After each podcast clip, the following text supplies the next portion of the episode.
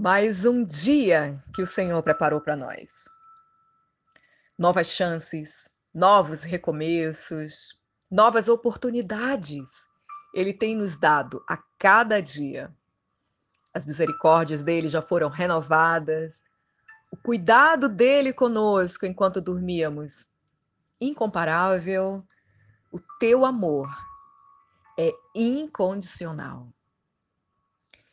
Minha querida, eu quero dizer para você nesta manhã que haverá um bom futuro. E você precisa se agarrar à esperança. Sabe por quê? Porque o Senhor já conhece o nosso futuro e ele já está lá. A palavra de Deus em Ruth, capítulo 1, nos versículos 19 ao 20, está escrito assim: Então ambas se foram até chegarem a Belém. Sucedeu que ao chegarem ali, toda a cidade se comoveu por causa delas. E as mulheres diziam: Não é esta Noemi? Porém ela lhes dizia: Não me chameis de Noemi, chamai-me de Mara, porque grande amargura me tem dado o Todo-Poderoso. Noemi, em uma época de fome e de muitas dificuldades, saiu de Belém com seu marido e ambos foram para Moabe. Na terra dos moabitas, ela subitamente perdeu os filhos, o marido e tudo o que mais amava. Eu creio que Noemi, nessa situação, deveria ter se irado contra Deus e questionado: por que não me levou junto? Assim o Senhor me poupava de tantos sofrimentos. Não sobrou mais nada, somente as minhas noras. Nem netos eu tive. Querida, quantas vezes o inimigo vem com esse discurso para você? Olha, você não tem mais futuro. Você não tem mais perspectiva. Talvez você tenha 40 ou 50 anos e acha que Deus não pode trazer nada de novo para a sua vida. Quantas de nós não pensamos assim? Até eu mesma pensei isso durante uma fase da minha vida.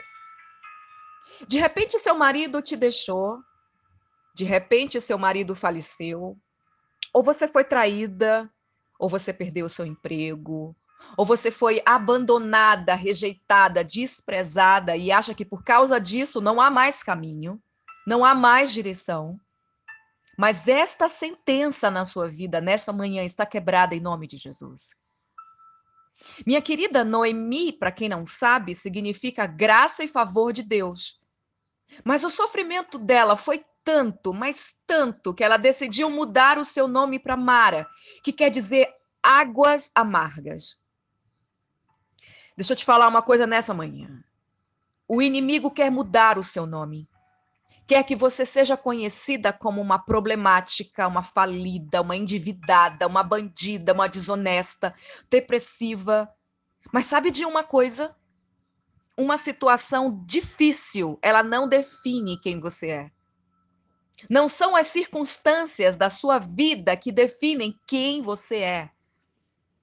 E o fato de você não enxergar a solução não significa que Deus não está ao seu lado, que você não tem um, um povo ou que você não tem um lugar para habitar. Noemi não se enxergava vitoriosa, mas sua nora disse: Eu não vou te deixar. O seu povo é o meu povo, o seu Deus é o meu Deus. Uau! A Noemi, ela não enxergava que tinha um povo, mas Ruth enxergava. Minha querida, não caia na mentira de Satanás de que para você é o fim da linha, que acabou. Os dias de alegria e de vitória virão, acredite. Nenhuma calamidade dura para sempre, mas a bênção de Deus, ela é eterna. E ela vai te alcançar onde você estiver e aonde você for. Sabe, Hoje, ao invés de você ficar lamentando, você vai se renovar no Senhor. Se achegue a Ele. Se aproxime dele e ele se aproximará de você. mesmo que você tenha errado. Não deixe a acusação te afastar do Senhor. Ele tem um caminho de transformação para você. Levante-se, porque Deus vai te sustentar em sua destra fiel.